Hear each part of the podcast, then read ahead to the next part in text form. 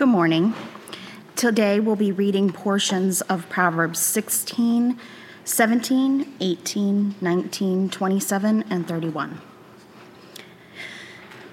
Commit your work to the Lord, and your plans will be established. The heart of man plans his way, but the Lord establishes his steps. There is a way that seems right to a man, but its end is the way to death. The lot is cast into the lap, but its every decision is from the Lord. The crucible is for silver, and the furnace is for gold, and the Lord tests hearts. The discerning sets his face toward wisdom, but the eyes of a fool are on the ends of the earth. Whoever isolates himself seeks his own desire. He breaks out against all sound judgment. When a man's folly brings his way to ruin, his heart rages against the Lord. Do not boast about tomorrow, for you do not know what a day may bring. Let another praise you, and not your own mouth, a stranger, and not your own lips. Strength and dignity are her clothing and she laughs at the time to come. This is the word of God. The prophet Isaiah said that the grass withers and the flower fades, but the word of the Lord endures forever. Amen. The, the scripture reading is printed for you. Copies are in the back, and we even have discussion questions if those would be helpful to you or your family or your community group. We're going to conclude our series of studying the Proverbs uh, by examining our own plans for our children's future. We've been looking at how the wisdom of the ancient Hebrew scriptures can guide us in raising up the next generation, parenting, teaching, discipling the next generation. Uh, we're a church that feels it's very important for the church to invest in the future. Uh, biblical faith always invests in the generation that's coming up. And so we've tried to do that, and we've tried to hit all the major themes in the Proverbs, not every theme, but we've tried to hit the big ones. And we're going to talk today about maybe the thing that you think about the most for your children or your grandchildren or your students, and even worry about the most plans. What are they going to do? In the future? What will tomorrow's world look like for them? What can we do right now to help them? You may remember from our very first uh, study a couple of months ago, uh, a recent article in The Atlantic coined the, uh, the phrase intensive parenting. Uh, and the definition is, and I'll quote, whereby mothers and fathers overextend their time and money curating their child's life in hopes of maximizing the child's future success. And you might remember that even a secular article said that is a bad thing. that is an unhealthy thing, and yet most American parents think it's a good thing.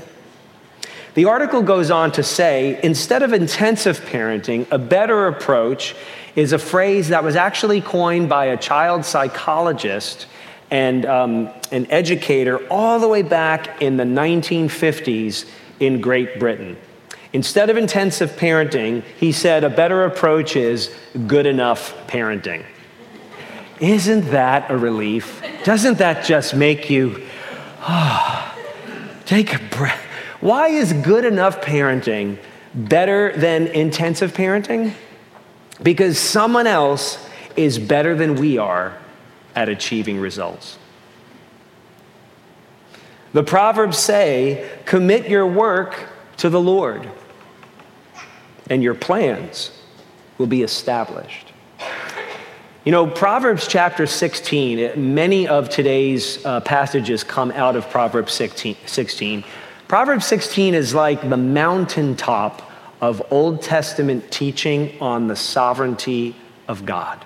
And you heard Chris starting to talk to the kids about God's sovereignty, how he upholds all things by the power of his mighty will.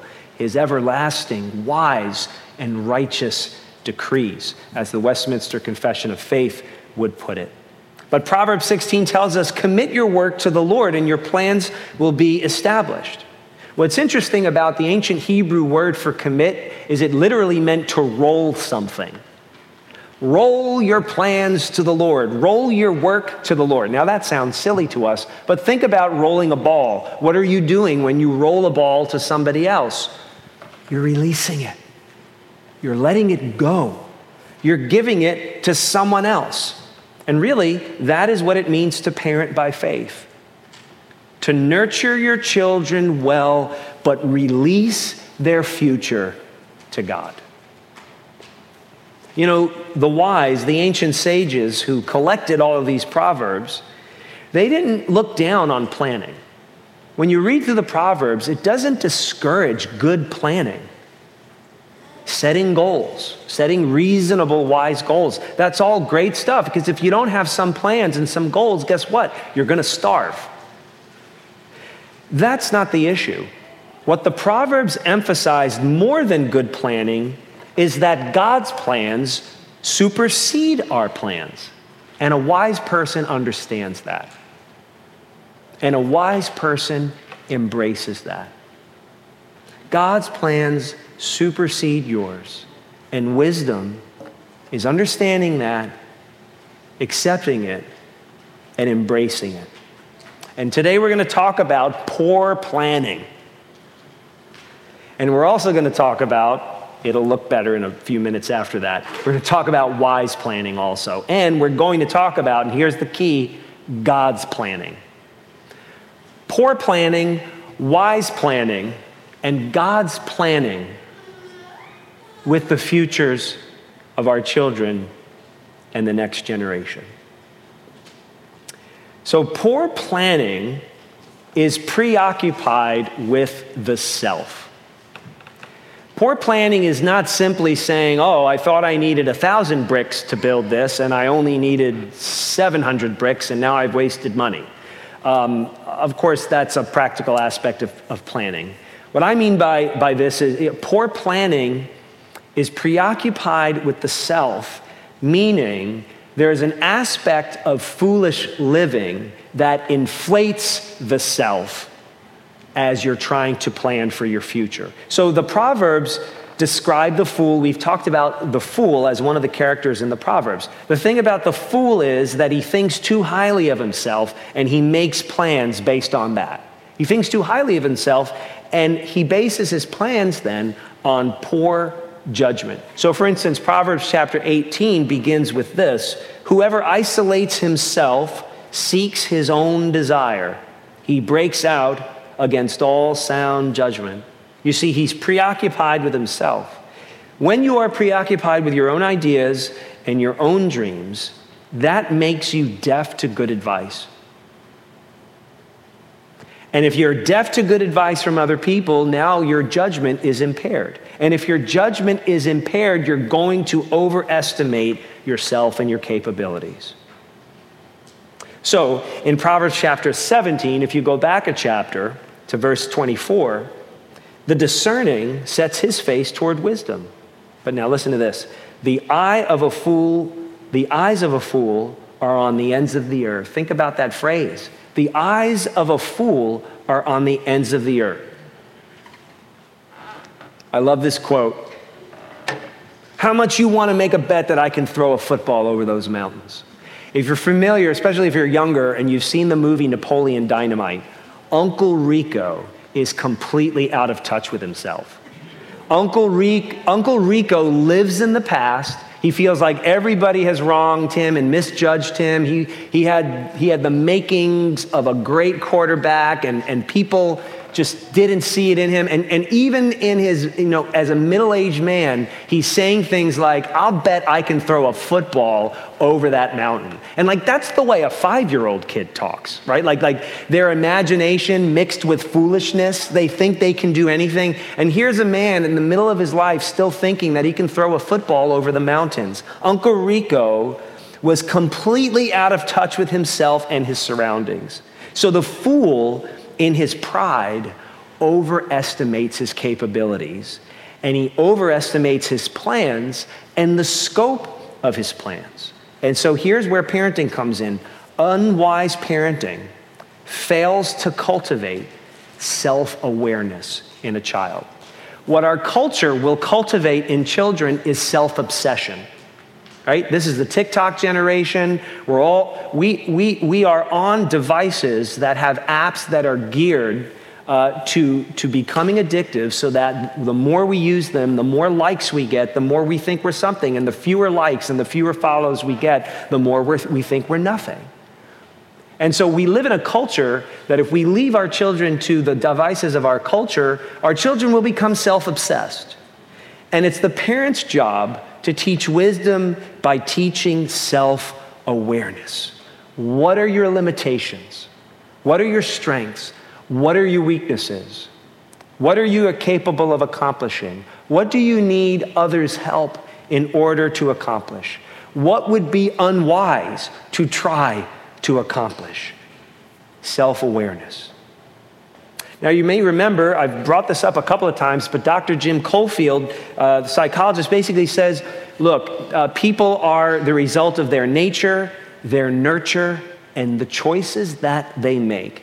And you can't change a person's nature. You're not going to change your child's nature. Where you come in is nurture.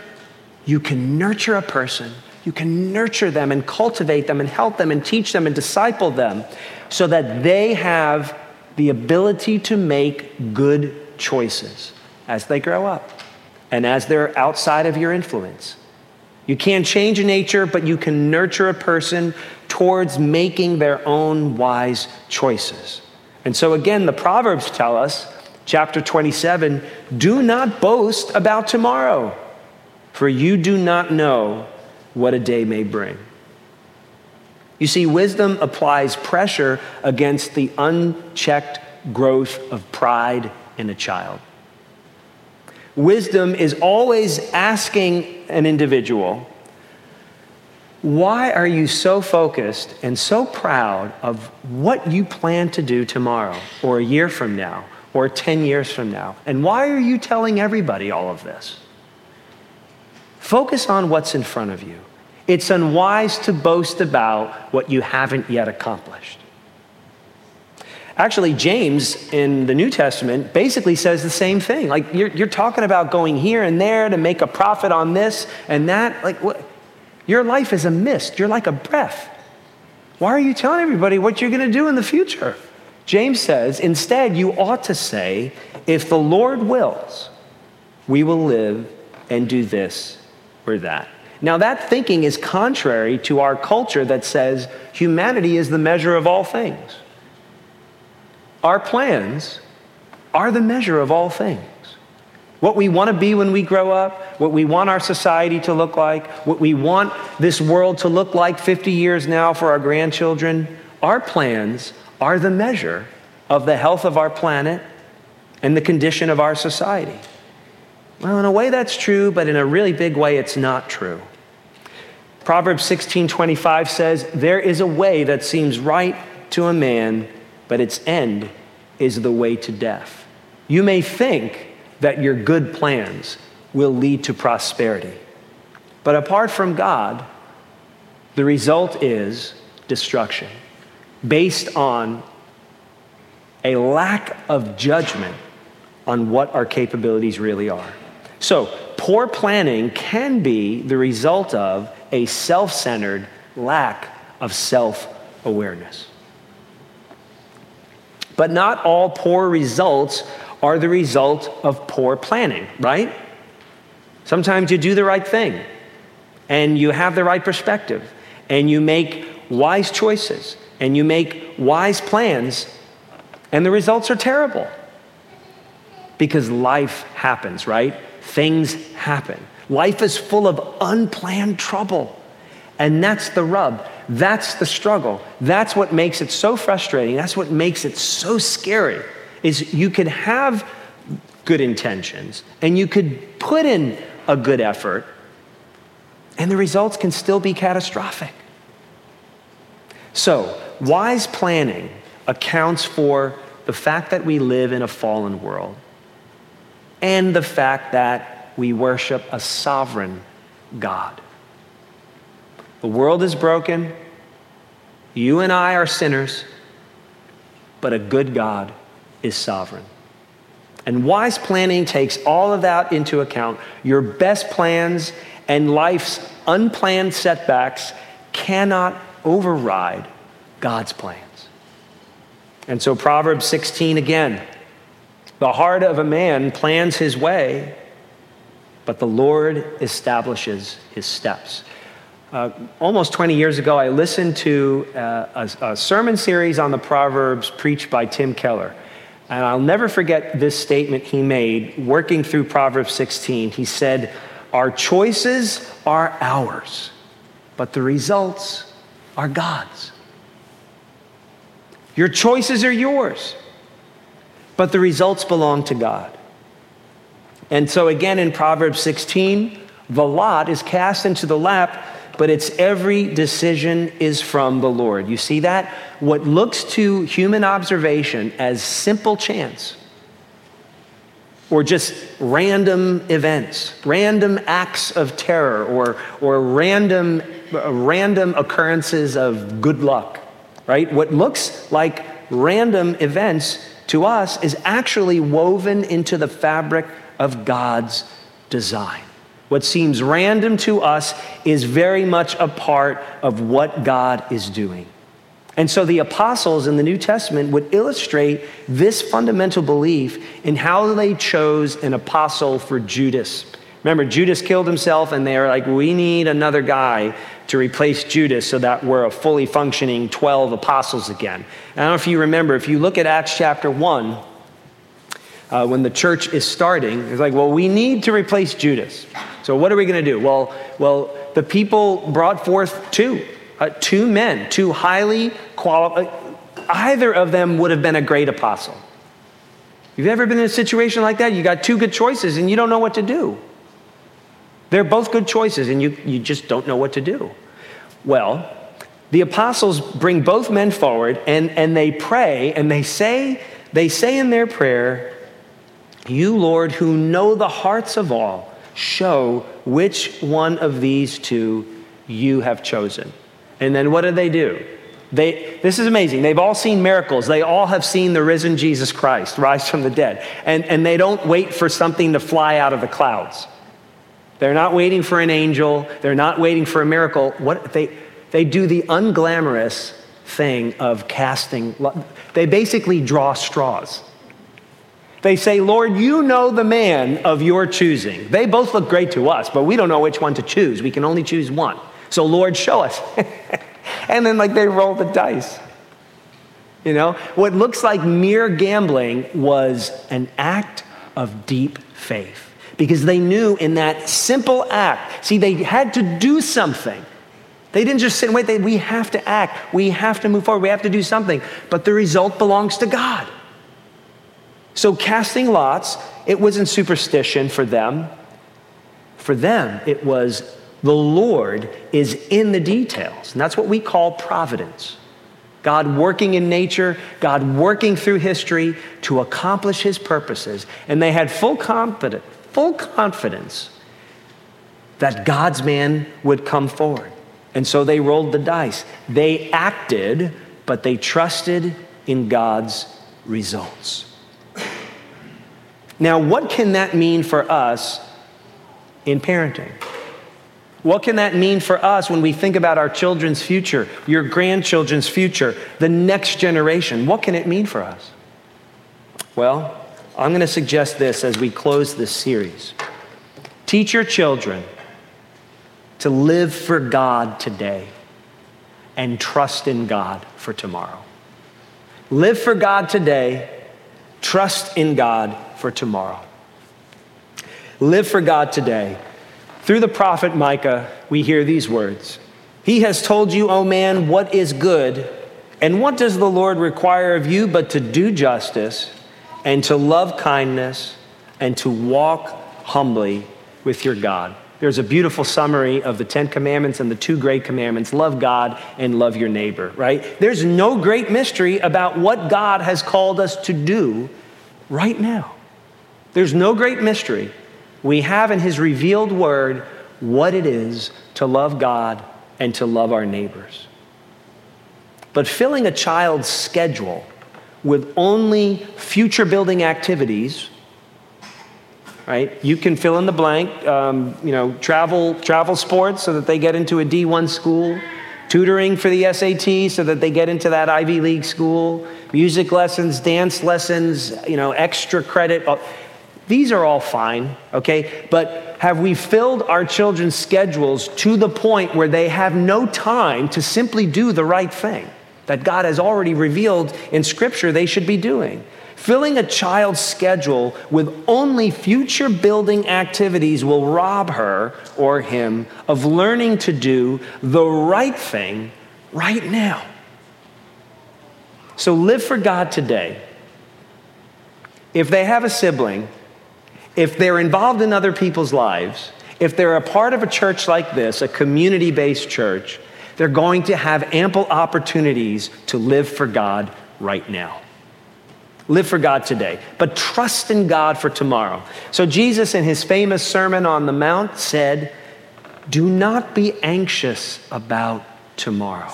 This is the heart of Jesus' famous teaching. He's telling his followers, don't be anxious about tomorrow. And then he goes on to explain in that, pas- in that passage that the world plans for whatever is materialistic and fading.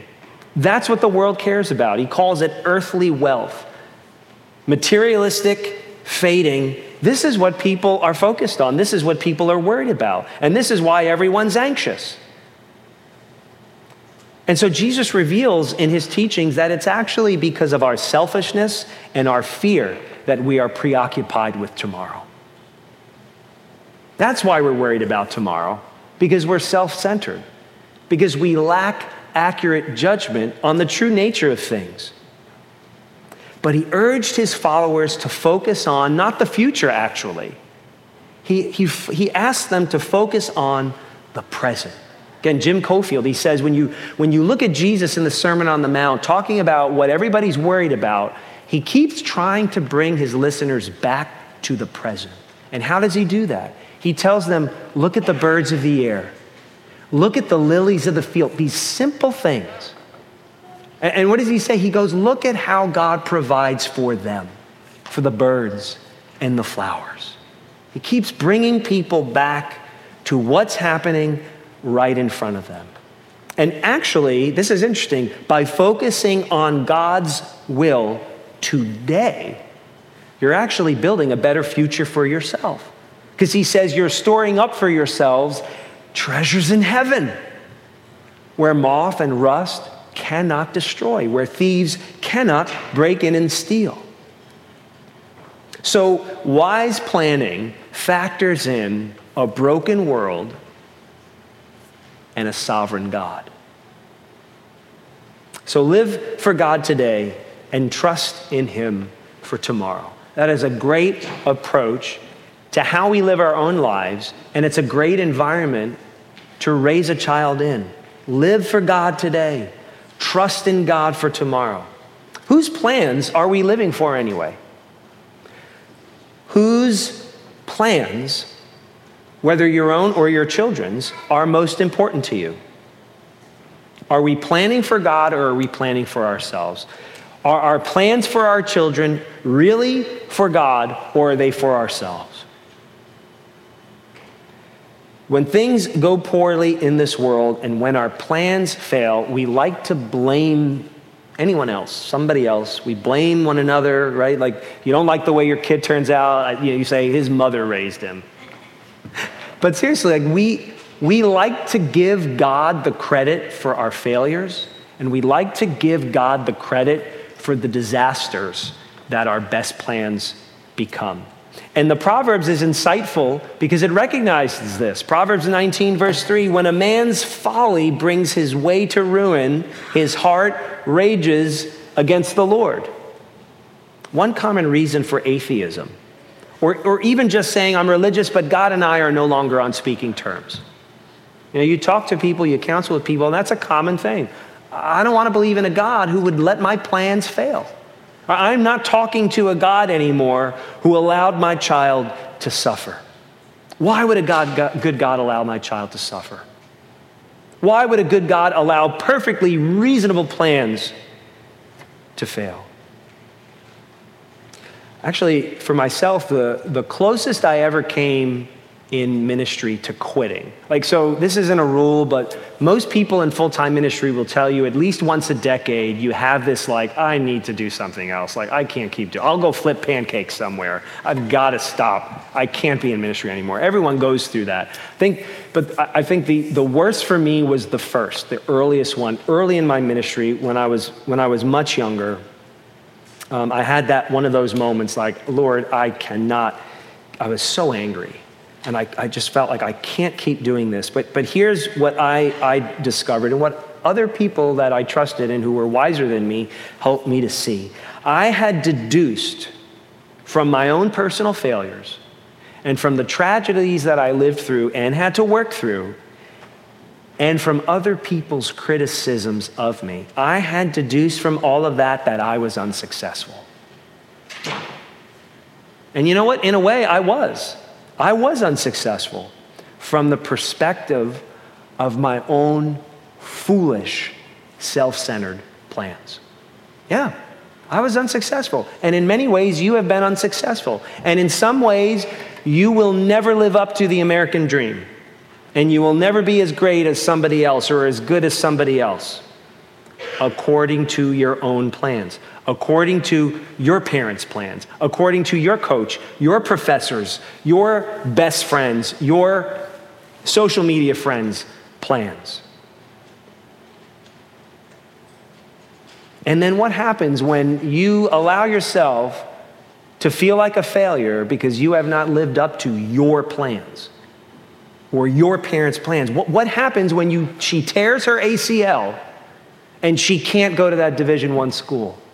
What happens when, when he, the, he's the valedictorian of his high school class, but he still can't get into that Ivy League school that he's always wanted to go to? Now what?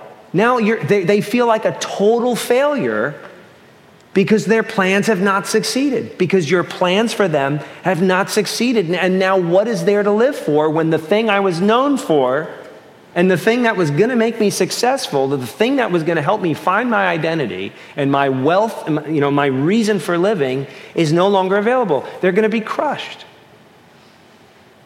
Yeah, we will be crushed if we are living according to our own plans based on the selfish foolishness of a lack of good judgment and self assessment. And so the Proverbs tell us chapter 17, verse 3. The crucible is for silver, and the furnace is for gold, but the Lord tests hearts. And, and here's something that I learned as a young adult, but that you can teach your children sooner than that. That God is more interesting, God is more interested in modeling a heart of gold than filling your pockets with gold. What does a furnace do? It refines precious metal. What does God care about? Refining your heart. We see trials as failures, but they are God's furnace for proving wisdom. It's not your plan, and it's not what you want but it's God's plan. And it's what He knows is best. You know, our children need what the American church did not instill in us a theology of suffering. It's all falling apart now in our culture because my generation never learned that suffering is part of God's refinement to make us wise for salvation. You see, God's plans cannot fail, and God's plans have not excluded us from them. The Proverbs close with this picture of a virtuous woman who is wise. And you have all of these descriptors of how she works hard and she deals wisely with the community. Uh, she's not doing nothing. She's not sitting cross legged on a carpet waiting for nirvana to happen. She's working hard. She's always involved. She's always planning. She's always bartering. She's taking care of her family. And it says in Proverbs 35, verse 25, uh, 31, uh, 25, strength and dignity are her clothing. And then listen to this she laughs at the time to come. It doesn't mean she's a jokester, it doesn't mean she could care less about anything. It means she's not worried about the future because she fears the beginning of wisdom. What was the beginning of wisdom? The fear of the Lord.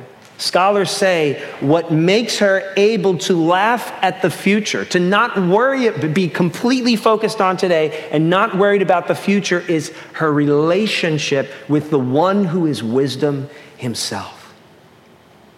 And so we must help our children see that their lives exist within God's grand story. It's not their story, it's not my story, it's God's story, and I'm a part of it.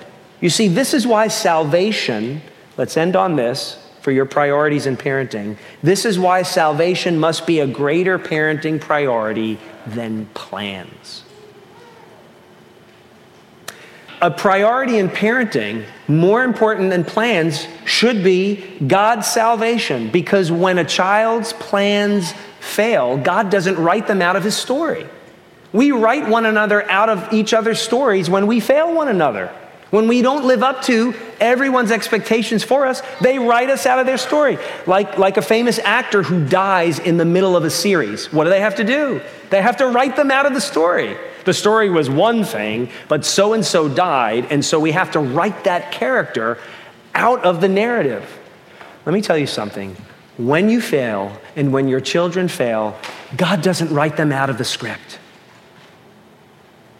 The Christian possesses by the grace of God as a gift, this beautiful status that the New Testament writers refer to as being, these two words, listen up, in Christ. And we take these words for granted.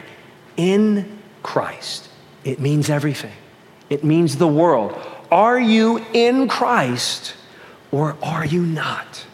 Because if you are in Christ, there is no failed plan that will write you out of God's story of redemption and salvation.